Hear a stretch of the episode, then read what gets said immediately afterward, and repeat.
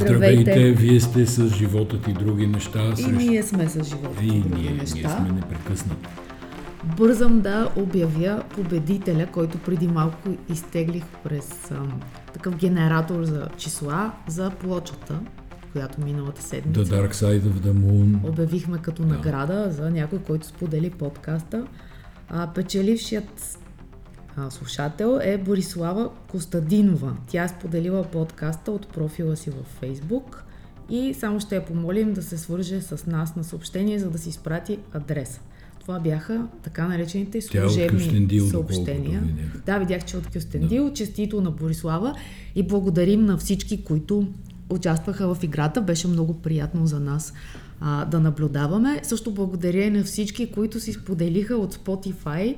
Знаете, че сега излезе, излезе статистиката какво най-много сме слушали през годината и има класация за подкасти и много хора ми изпратиха как нашия подкаст е на първо място, което са си много часове слушане.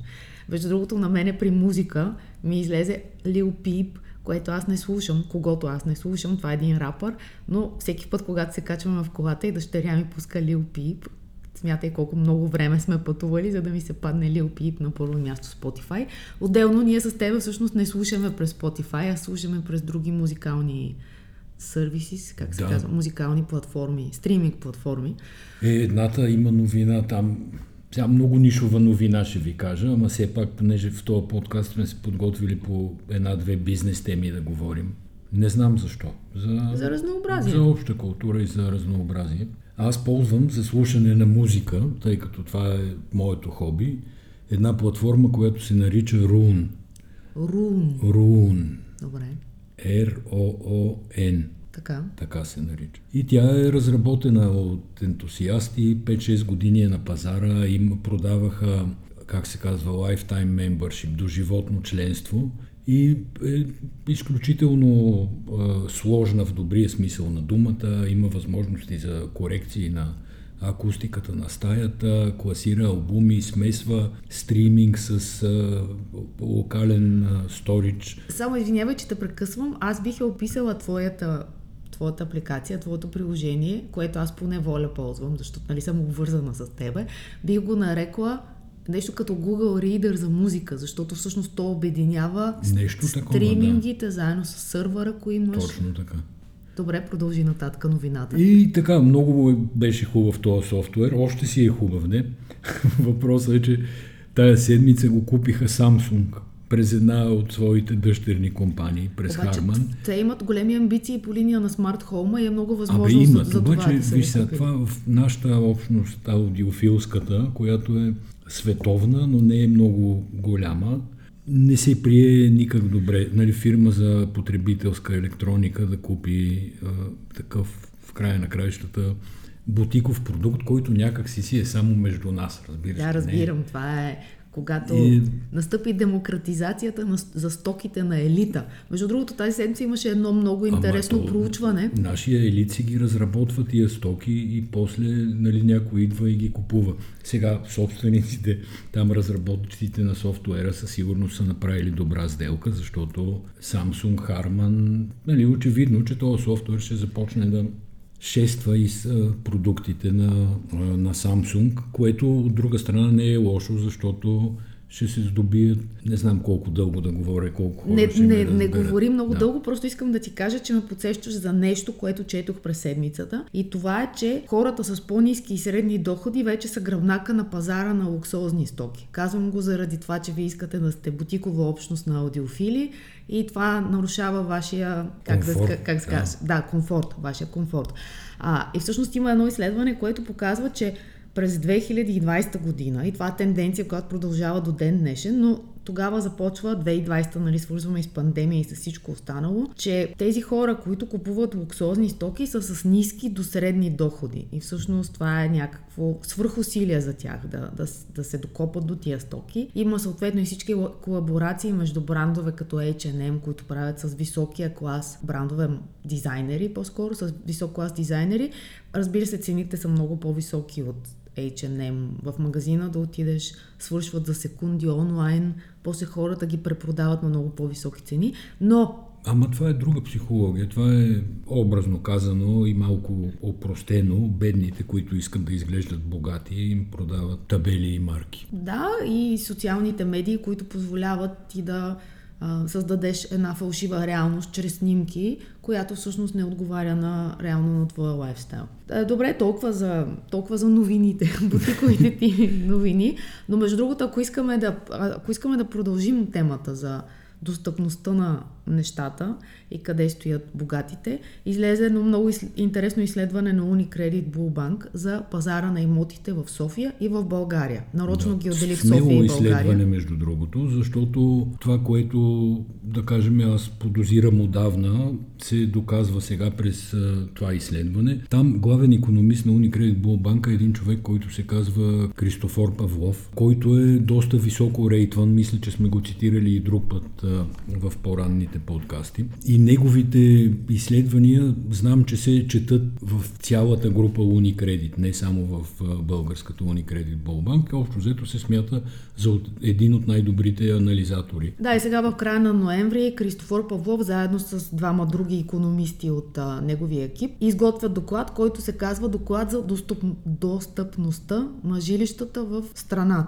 Той, те го правят за поредна година, само че този път са си сменили леко показателите и всъщност какво мерят? Мерят средно жилище за страната и доходите на хората. И ги съпоставят с цените на имотите. Точно така, и двата показателя. Неговия извод е, че сме близо до имотен балон, въпреки че не сме стигнали още в него, че за да се нормализират цените спрямо доходите в България, цените на имотите трябва да поевтинеят с около 47%, което е огромно. Това е за София обаче. Това е за София. Да. Нещо, което отдавна подозирам, защото цените на жилищата в София са съпоставими с градове с много по, как да кажа, глобално значение, по по-сериозна инфраструктура, по-голямо световно значение за економиката, туризма, културата и така нататък. И тук не знам дали са сложили един показател, който според мен също е много важен и то е качеството на самите имоти. В България не, това го няма в този Това анализ. го няма, ама това е много сериозен фактор. Тия квадратни метри, които си ги купуваме и продаваме тук,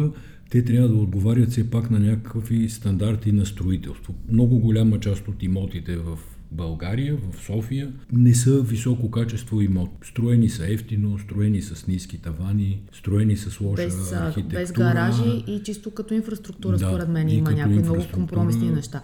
Но аз всъщност, ако мога още малко да кажа за това изследване, понеже е много интересно, то е, че средната големина на жилищата се е качила от преди Миналата година те са мерили средно жилище 70 и няколко квадратни метра, а сега го мерят 81 квадратни метра. И това е интересно.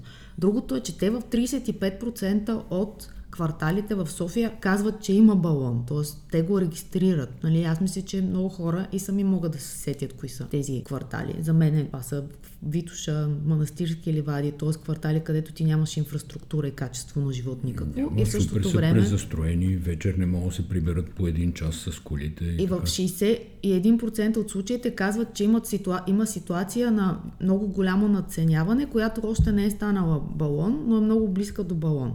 И ако, между другото, ви е интересен този доклад, той е много подробно а, разписан с графики и го има на сайта на самата банка. Защото графиките показват, че сравняват 2008 година, когато беше предишния бум, 2013 година, което от банката наричат равновесие всъщност. Тогава е бил най-равновесен пазара с 2023 година. И все пак голямата наценка, която е стигала, те, те смятат тези двуцифрени числа, разлика между доходи на хора, както казах, и цената. И тези двуцифрени числа са най-високи в 2008 година. Тоест в момента още не сме в онази ситуация, но се приближаваме към нея и аз го приемам като някаква червена лампа този доклад. Това е свързано и с един голям дисбаланс, който в последната година, година и половина, може би две, има в българската економика и това е дисбаланса между лихвените равнища, равнищата на инфлация и лихвите в Европа. Тук ще цитирам едно интервю, което правих с Петър Славов, председател на надзорния съвет на ProCredit банк преди десетина дни и там интервюто, между другото, е супер интересно. Не, че аз съм го правил, просто човека говори доста добре, доста умно, доста не злободневно, а по-скоро с поглед 5-10 години напред върху економиката така че ви го препоръчвам, има го на сайта на Боливард България. Но и от интервюто с него стана ясно, че ти сега, ако си депозираш парите в германска банка, което можеш да направиш, защото сме член на Европейски съюз, ще вземеш по-големи лихви, тъй като лихвите по депозитите в България са буквално почти няма такива, много са ниски. Когато лихвите в банките са ниски, парите не стоят в банките, те излизат отвън и търсят някакво приложение. Имоти. Какво е приложението? Да, при положение, че нямаме изобщо развит пазар на ценни книжа и така нататък, те отиват само единствено в имоти. Същевременно лихвите по кредитите на имотите също са много ниски. И това предполага засилено търсене, точно с цел човек да си запази капитала, състоянието и това води до съответното прегряване на пазара. И всъщност той, ако, понеже четох интервюто и го гледах твоето, той е на видео, той казва, че в момента е парадоксалната ситуация, в която ти можеш да изтеглиш на много ниска лихва кредит от България и да си сложиш парите на висока лихва в Германия. И разбира се, прогнозата неговата е, че България отива към един цикъл, който ние наричаме криза. Той казва, че това е просто махалото се обръща на другата страна на нисък и отрицателен. Но тази растеж. година, според него и според доста анализатори, тая тенденция ще спре, ще започнат малко по малко банките да качват а, лихвите по депозитите, съответно ще поскъпнат и кредитите и трябва да се върви към нормализация някаква. Израза на Петър Славов беше банките се дебнат и а, не смеят да се изкашлят, нали? Кой, който първо се изкашля. Ще го обявят за болен от COVID го ли беше? за болен от COVID, да. Има лафове в интервюто. Тоест, и, и тоест, това, ако се погледне отстрани малко, излиза, че банките са готови вече да назоват проблема, слона в стаята, както се казва, защото в този анализ, който е за имотите, там се казва, че всъщност при нас проблема с ниските ипотечни лихви е, защото те са обвързани с лихвите по депозитите, голяма част от тях. Така. Тоест, и това е сигнала от две банки, и интересни при това, нали, Unicredit е доста голяма банка, които казват, че е време банките да предприемат стъпката. И тук не случайно го казвам, защото всъщност подобни анализи може би очакваме от БНБ. А, това ще да кажа, че реално банковия регулатор, върховния БНБ не се намесва по никакъв начин на този пазар. Не знам дали е правилно или не. Както и политиците не се намесват изобщо. Банките никой не смее да ги пипне. Сега гледам, че покрай бюджета БСП са дигнали темите за свръхпечалбите на банките. Обаче факта, че БСП са ги дигнали, реално обрича този дебат на неуспех. Между Да. другото, аз тази седмица следих как се говори и какво се говори в парламента и по медиите. С един особен филтър си сложих. И това е филтъра дали се говори за политики или се говори някакви кухи, кухи лафове и описание на другия, по-скоро етикетирането на другия.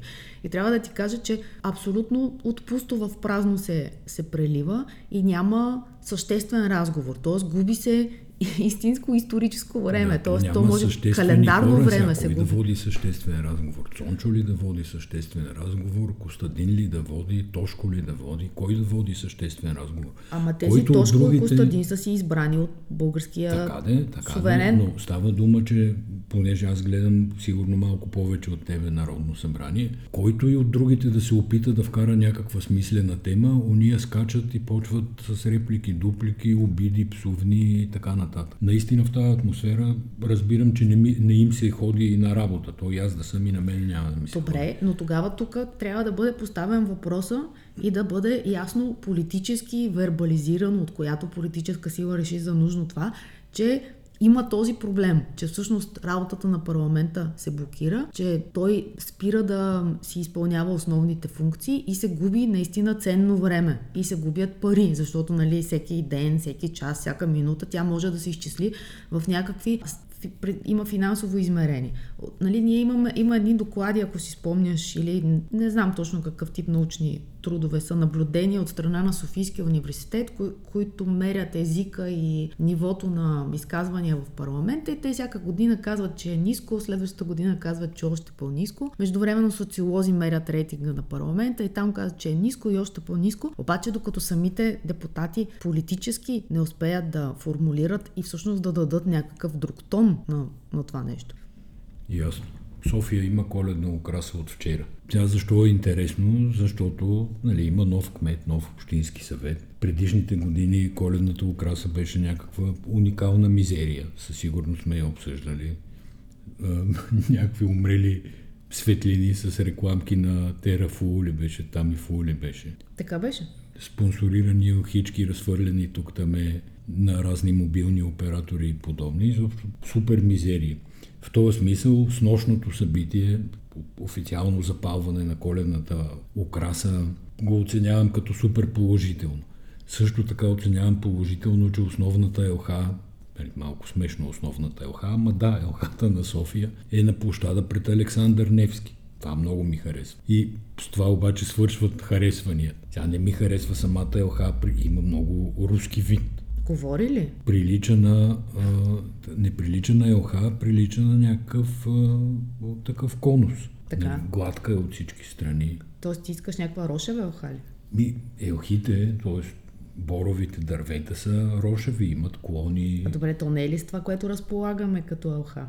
Е, не знам дали е това, с което разполагаме. Не, не мога, нито знам с какво разполагаме, нито нищо. Просто очаквах да има истинско дърво. Па то няма истинско дърво.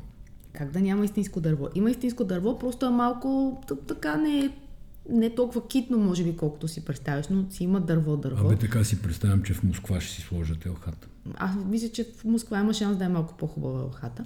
Тя но... не е лоша, има ни да. топки и падащи светлини, нищо особено, честно казано. Добре, не, но не ми харесва. Добре, не, не ти харесва, разбрахме. Да, и на много други хора не им харесва. Главно имало едно светлинно куклено шоу с светещи фигури, което в момента от ГЕРБ са го взели на въоръжение. И примерно кмета на Варна, аз на негово място бих се скрила, но той не се е скрил, а дори пише във Фейсбук, Иван Портних, е написал добре, че има... Не е кмет Иван Портних. Бившия кмет на Варна, да. А, а, бившия кмет на Варна, Иван Портних, пише във Фейсбук, добре, че им оставих коледна окраса, за да имат, за да имат какво? Аз, между другото, още помня една, една охава Варна, която стоеше на входа на морската градина. Беше метална конструкция, рехава, около нея нямаше почти нищо, с едни клети топки, така че Иван Портних може и да си я прибере за двора на къщата. Нея специално. Заедно с 200 повредени служебни коли, както истинският кмет сега, Благомир Коцев, всеки ден вади някакви абсолютни страхоти от управлението на Варна и те сигурно още повече ще стават. Между другото, Богомир е, Коцев прави това, което аз очаквах Васил Тързиев да прави с оглед на мащаба на София, а именно забелязвам, че всеки ден повдига някаква тема. Именно, именно. А тук София при това по доста разбираем начин. София, не знам дали се въздържа да сега заради факта, че няма председател на Общинския съвет и не може да бъде избран такъв, или просто ще бъде друг тип маниерна работа, както се казва. Има, за Общинския съвет има една, едно заглавие в сега, доста добро, че най-новата детска градина в София е Общинския съвет. Ами, да, не е. Точно не на, е... на това прилича. Сега не могат да изберат председател, то е очевидно, че най-голямата политическа група трябва да, може, трябва да й дадат правото да излъчи председател. Няма изобщо защо да се спори. Но ГЕРБ са се заинатили. Хикимян го слушам ония ден по телевизията, говори, че който а, се съобразял с тяхната програма, те ще ли я го подкрепят, което е изключително наглост. Той зае трето място ГЕРБ от 30 на съветника, сега имат 14. Да, да, ма ГЕРБ все пак са втора не е, политическа сила. Така Тоест, е, но никой не е гласувал, положения... чакай, никой не е гласувал да се изпълнява програмата на ГЕРБ. Напротив, гласувано е да не се изпълнява програмата на ГЕРБ. Съгласна съм, но ти така, нямаш мнозинство и при всички положения трябва да се формира някаква коалиция. И тук имаш да, ГЕРБ, които играха с, с няколко с, листи. С воля, а не да се дебнат сега, дали ще се повтори с глобката, нали? Те се опитват да играят по медийните клишета, вместо да седнат да свършат работа и да действат като някакви, да кажем, отговорни политици с ясна сметка си давам колко неоправдан, неоправдан оптимизъм влагам в този израз. А, да ти кажа, според мен ситуацията е по-трудна, отколкото на теб ти се, ти колкото я представи тук, така че не съм много убедена, че това е, това е възможно. Първо не, тази седмица... Ще е трудна само до избора на председател. Ако се разчупи тая то кълъп, ако се щупи и се, и се избере от някъде по някакъв начин председател, аз съм убеден, че нещата ще тръгнат доста по-лесно после. Да, но тази седмица може би беше една от най-драматичните политически седмици въобще в откакто е създадено това ротационно правителство. И то беше на ръба на такава ядрена война. И тук ако направя аналогия с Кисинджер и теорията за въздържането, а не случайно споменавам Кисинджер, после може би ще говорим за него, той почина на 100 години тази седмица. Та всъщност имаше един момент през седмицата, в който не се знаеше това правителство дали ще оцелее или няма да оцелее. И на този фон избирането на председател на столичния общински съвет, аз не бих могла да го погледна независимо от голямата картина в София. Кризата настъпи, защото ГЕРБ предлагат за разни постове, които малко или повече са минали през някаква номинация и през договорка между партиите, които подкрепят правителството, но те отказват някакси да предлагат хора, които за които няма никакви съмнения в биография. И предлагат хора, за които има съмнение в тяхната професионална биография. За този конкретно има един доклад на ДАНС. Сега дали е верен, дали не е верен, това има си органи да кажат. Но самия факт, че ДАНС са писали доклад за някого, трябва да светне няколко червени лампи. Като светне няколко червени лампи, не е редно този човек да го предлагаш. Не само да го предлагаш, ами да го наложиш, въпреки несъгласието на партньора си в управлението и с някакви уж хитри фатки с възраждане, които не гласуват и с негласуването си осигуряват избора, нали, селски изцепки общо взето. Та затова беше в криза правителството, но тая криза ще завърши положително, защото най-накрая ще седнат ГЕРБ и там ГЕРБ, СДС и продължаваме промяната и демократична България и ще напишат едни правила за това как се номинират хора за регулаторите и за важните постове в държавата. Това ще е положителният ефект, дано, разбира се, този процес да тръгне, а още по-дано не само да тръгне, ами и да завърши.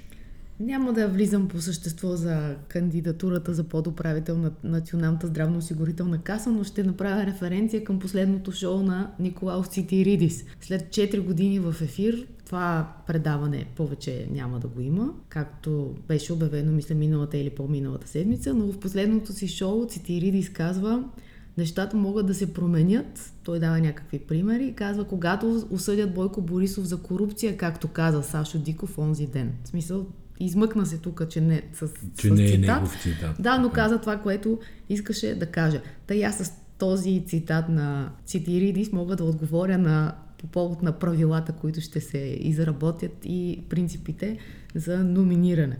Между другото, имаше доста интересни дебати около, около свалянето на това предаване от ефир за Цитиридис. И тук, виж колко е важна средата всъщност. Това е, това е извода. Масово се смята, че шоуто е било окей, okay, да кажем, това е най-добрата му оценка, окей. Okay. Някои хора не го харесват, други хора го харесват повече, но средно окей. Okay. И това, което е убило шоуто всъщност и хумора в него, са две неща. Едното е желанието да бъдат канени някакви чалга певици и другото е всички селебрити, участници в предавания, в реалити формати на медията, които трябва да минат по линия на медийно партньорство в, между продукциите и предаванията през шоуто. И всъщност, когато ти изместиш неподправения хумор с някакви такива нагласени неща, които се правят. Поръчков, да, да. поръчков хумор и това убива шоуто. И всъщност масовото мнение, което аз прочетох и с което съм съгласна, е, че това уби шоуто. Не е проблема в Цитиридис или че смешките му не, не били смешни. Окей okay, си е Цитиридис, смешките му в повечето случаи са смешни. Да ти припомня, че ние сме били гости на това шоу. Да, даже ни поканиха да спорим един с друг, ако си помняш, но... Може би преди да започнат тия поръчки, за които казваш с чалга, джийките и там участниците в реалити предаванията на BTV. А, какво гледаме? Ако не сме гледали много цитири, друго, друго знаем, че сме гледали. Това не е края на подкаста, не се притеснявайте, просто този път решихме да не спазваме обичайната хронология. Ние сме абсолютно запленени. За съжаление има само два епизода на Slow Horses на по Apple TV+. Това е това е сериала с Гари Олдман, трети да. сезон. Не знам как да го преведем. Бавните коне. Бавните коне, да. Куци, да, куц, куци коне. Куци Реално коне, на български да. това би трябвало да. да е куците коне. Става дума за един специален отдел за пенсионирани или провинили се агенти, агенти на Ми-5. На Ми-5. Уж некадърници, но всъщност в, до сега, понеже имаше два сезона, се оказва, че некадърниците винаги оправят да. пакиите, които забърква високомерната централа в която да, всъщност... която е потънала в интриги, всъщност кариеризъм и правят си мръсни номера вътре. Сериала всъщност е с уникално чувство за хумор. И самоирония. Британско, самоирония. А, имаше примерно един диалог в вчера серията, която гледах. Двама от централата там от Ми-5 си говорят и си разменят любезности по толкова смешен начин, нападат се един друг. Тоест, те се едно, че си казват добър ден, но всъщност си разменят някакви реплики, с които си желаят най-лошото един на друг по уникално смешен начин. И то е, това, което е интересно, че то е по, по книгата на Мик Херан, която е от 2013 година, поне втория сезон е по нея. И защо казвам, че е интересно? Защото става дума във втория сезон, Третия започна в, в, с една сцена в Истанбул, а втория беше свързан с така наречените спящи клетки, които са пръснати някъде по света и са руски спящи клетки. И всъщност 2013 година, като пишеш такъв роман, колко след това живота те а, потвърждава под, това, което потвърждава. да. Да, тук няма да стигам до арестуваните българи в Великобритания, за които плаче Костадин Костадинов по време на блиц контрола в петък, но това намеквам реално. А, Сега ти във Фейсбук беше публикувала една снимка на Гари Олдман. От снимачната площадка. Да, и пишеше най-накрая да го видя с чиста коса, защото всъщност образа на Гари Олдман е на някакъв тотален противяга и мизерник. С късани чорапи, с мръсна риза, чорапи, мазна коса. Да, шкембе, някакви дрехи не ги пере с месеци. Подмива се, миенето му подмива се с някакви останки от сапун, които я ги има, я ги няма. Но Гари Олдман до толкова харесва тази си прическа, дългата коса, че когато трябва да се снима за Опенхаймер, отказва да си махне косата. И как е станало? Не знам как е станало, той си знае как е станало. И аз не съм гледала Опенхаймер, между другото, тук е голям срам, но тази снимка, която ти визираш от снимачната площадка, всъщност то не е от снимачната площадка, а екипа от снимките е събран някъде и там Гари Олман е с чиста коса. Изкъпал се. Изкъпал се, да. Да, еми, трябва да му се купи парфюм. А, като казваш парфюм, а, партньор на този подкаст е новия парфюм на Ив Сен Лоран, който се казва Myself. Това е мъжки аромат. Така. В доста интересна, между другото, черна... Педеличка е егото, така ли? Myself.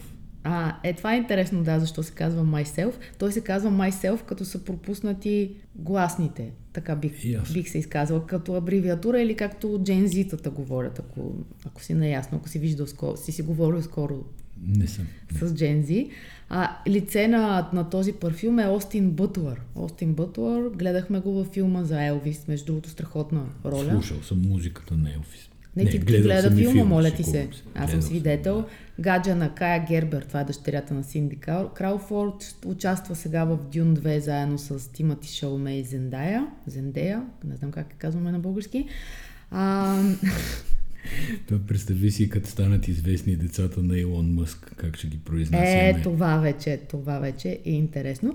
Но това myself ти го казвам, защото без гласните букви, защото всъщност то е за игравка. И в Сен Лоран, нали, е абревиатура, трите букви. Така. И всъщност myself е игра с тези букви като са добавени буквите за М и F, мъжко да. и женско начало. И това е цялата игра в парфюма, че те водят, както и цялото творчество, между другото, на Ивсен Лоран, винаги има някакво противоречие. И в случая то го има, освен в рекламата там, който Остин Бутълър показва новия тип мъж. Той не е като Гари Олдман, да не се къпе, да не се поддържа. Той не е някакъв... Чакай, това не е Гари Олдман. Предполагам, че Гари Олдман си се къпе. да, разбира се. А, но герой в куците коне. Така, точно така. Да, не е като пенсионирания агент. То всъщност не е пенсиониран де. Действа си. Та, а, това е между тази отровна мъж, мъжка агресия, токсичност, тия хора, които те засичат с коли или не ти след това знаеш какво става в България, да не продължавам. И толерантността, емпатията, и затова всъщност го избират а, Остин Бътвър. Иначе за аромата искам да ти кажа, защото то е две неща, които аз много харесвам. От едната страна това е цитрус, дървесен и цитрус аромат. И има една нотка, която е сега тук ще кажа неща, за които ти ще ми се смееш. Пачули, мъх и ветивер. Ветивера е една трева, не се смей. И портокалов цвят, което е цитруза и орхидеята. Това също страшно много харесвам. И всъщност аз много харесвам мъжки аромати. Сега е момента да ти призная. Ако... И да си смена 30 годишния парфюм. Не, ти никога. Ти си, ти си там slow horse се положението. При тебе не очаквам от това. А, излиза аромата на 15-та година от смъртта на Ивсен Лоран. заради пачули. Това аз без пачули не мога да дишам просто. Чай ти кажа две новини за Илон Мъск. Кажи ми. Едната е от вчера, понеже дали не го казвам на шега, но се сетих, като си говорихме за имената там, Зендая, Зендея и подобни. Вчера са представили в Тексас, естествено, където са му основните производствени мощности на Тесла, така наречения Cybertruck това, О, е, това е едно много грозно нещо, видя. Това е уникално нещо. Това, това е с прави, прави агли, с ръбове. То е от неръждаема ламарина направено, така. не е боядисано, така си изглежда, но е уникална кола в много отношения и най-вероятно ще предизвика революция в SUV сегмента. Тоест, те всички знаят, че ще предизвика революция, защото 2019 му беше първото представяне тогава на ниво концепция. Вчера, от вчера реално тръгва по пътищата на Америка и започва да се продава. Те за сега не могат да произвеждат много коли от него, но има чакащи за 1 милион бройки. По света ли? По света.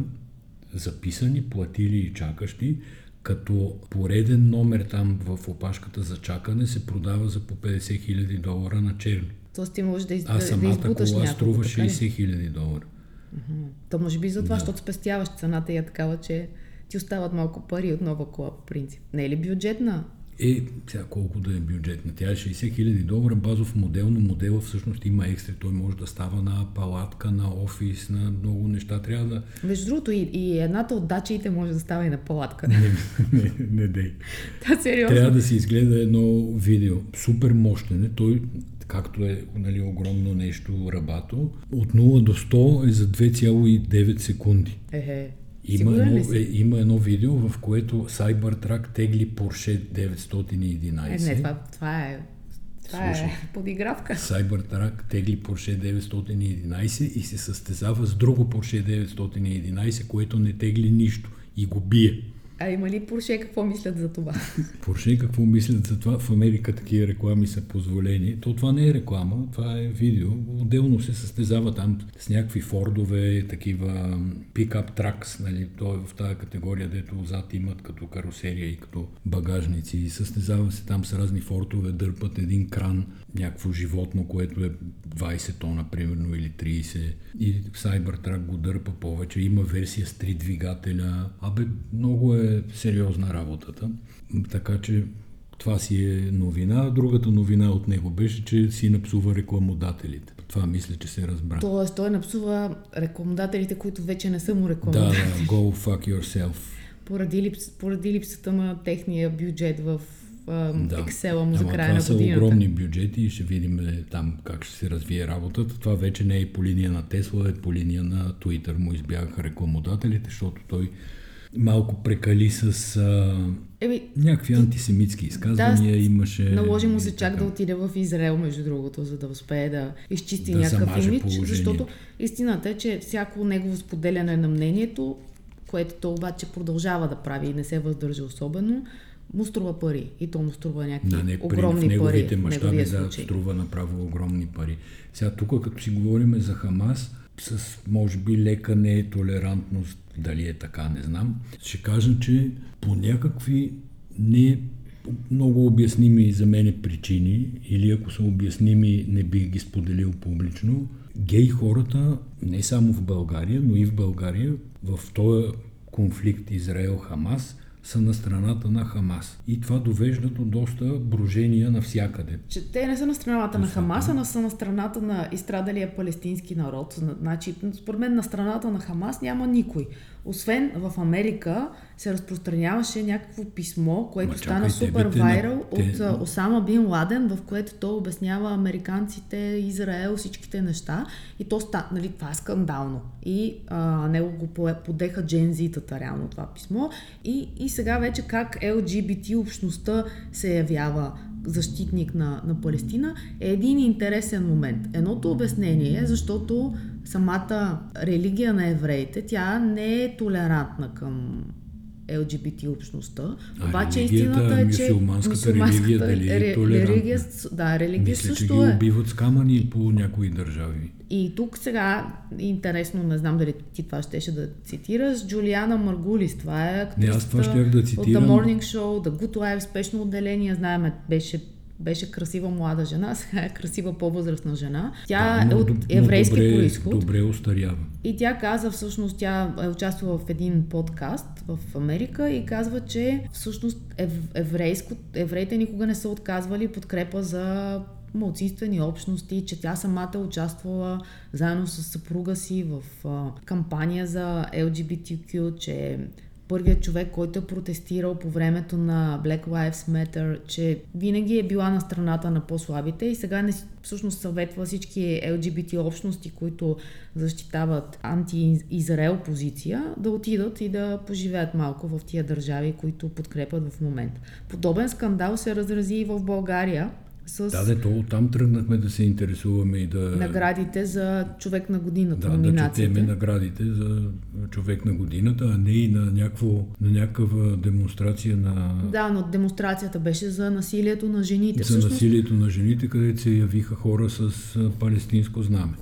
Да, всъщност това са малко така интересни неща, защото и, и има нужда от обяснение, защото пък в България специално фундация Глас, да кажем, която е защитава ЛГБТ общността, те винаги са били подкрепани по време на прайдовете, да кажем, от а, общността израелската в България. Мисля, че те сега заеха а, позиции на страната на Израел.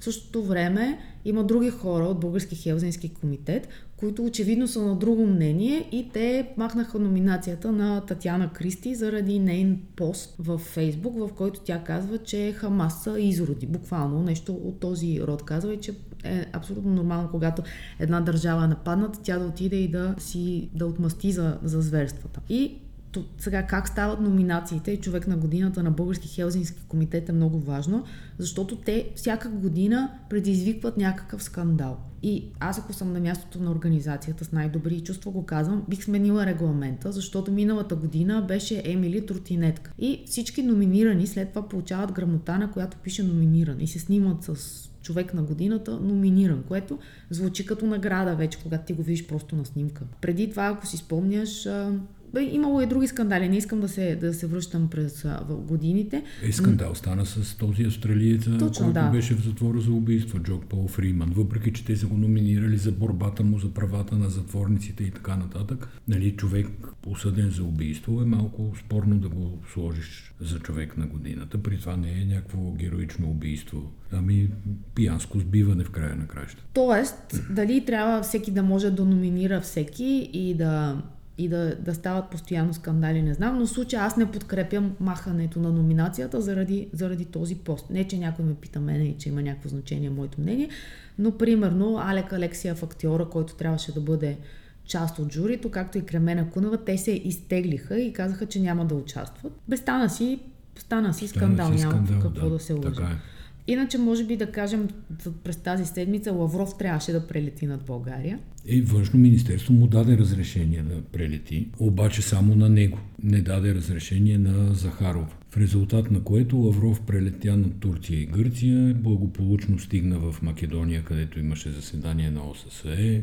Антони Блинкън, като го видя, напусна залата. Мария Габриел и тя напусна залата. Лавров каза, че това било смешно или нещо подобно и той напусна залата. и реално всички напуснаха залата, която Не, обаче си... протекла между време. Лавров си изчете речта, която четох, че е била пет пъти по-дълга от това, което по принцип се предполага да бъде една реч. Естествено пълна с а, някакви тотални пропаганди и лъжи. Говори за нацистския режим в Украина, чието президент е от еврейски происход. И те напускат, разбира се, доста от държавите не го изслушват, но когато трябва да стане вече ред за реплики, самия Лавров се чупи и си тръгва. Но това, което прочетох е, че всъщност България в последния момент, пише Шпигел, е оттеглила разрешението за прелитане на руснаците.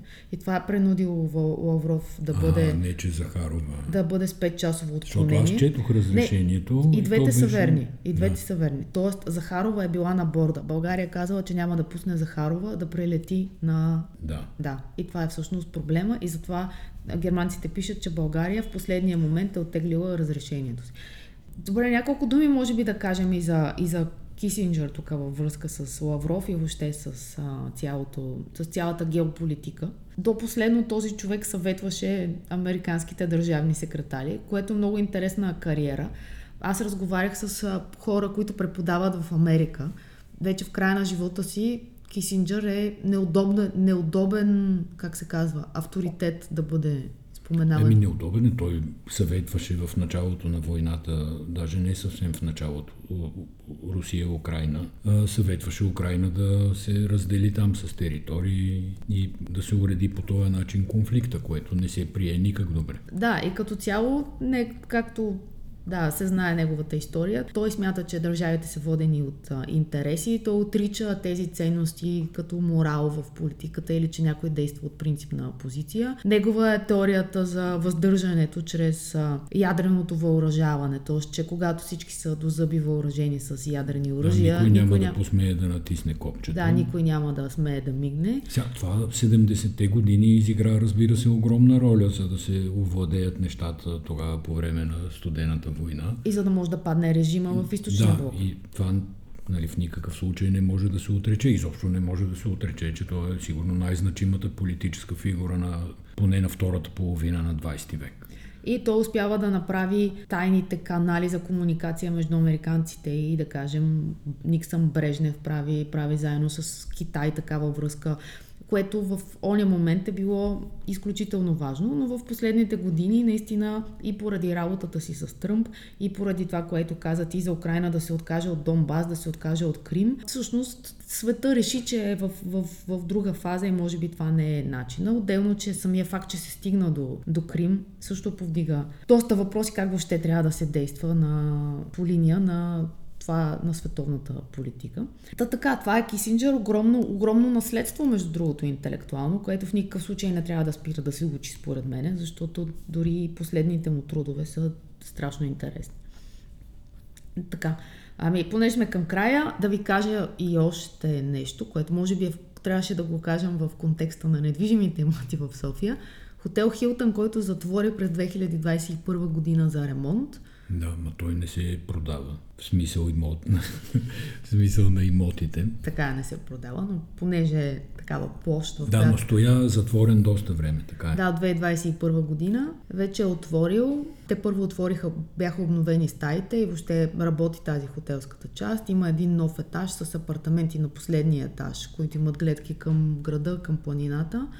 А, е, и към се... огромен парк там има зад него. Точно така, а сега вече са отворени така наречените публич, публични площи, ресторант, бар, зали за корпоративни събития. Да, аз ходих да го видя. Между другото има много като, това, като пачулито в парфюма, но тук... Ели, запомни го това пачули обаче. Еми, такава дума. Пачули е готина дума. Запомняща се. Нямам представа какво е. Дали е растение, животно и така нататък, но думата я запомни.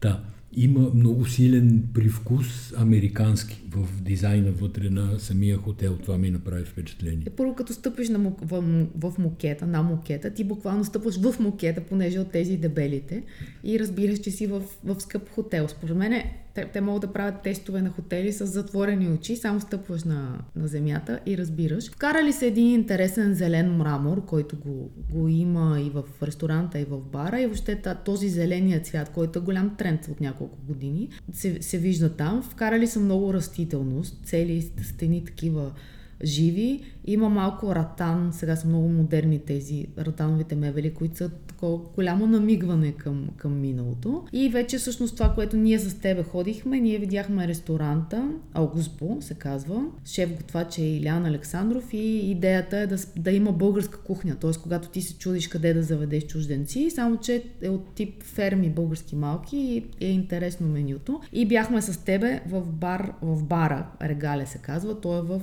това, което си беше бар преди това, от рецепцията Предна, в ляво, да, в Да, този бар, той е запазената му марка, или как се казва, са коктейлите, отново има малко храна. И нещо, което е супер характерно въобще, когато разговарях с хората, те казват, тук всички работят от години и ни дадоха пример дори с хората от бара, в който ние седнахме и казват, ето те са двамата, са двойка.